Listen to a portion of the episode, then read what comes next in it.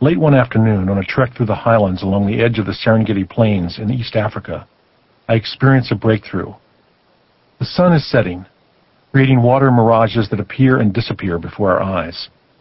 But the intense heat lingers like a bad dream. It has drained us of all energy. We ride along in our Land Rover like so many rag dolls strapped in our seats. Small cracks in the vehicle's frame vacuum in clouds of dust that blanket us. The fine silt seeps into our pores until our own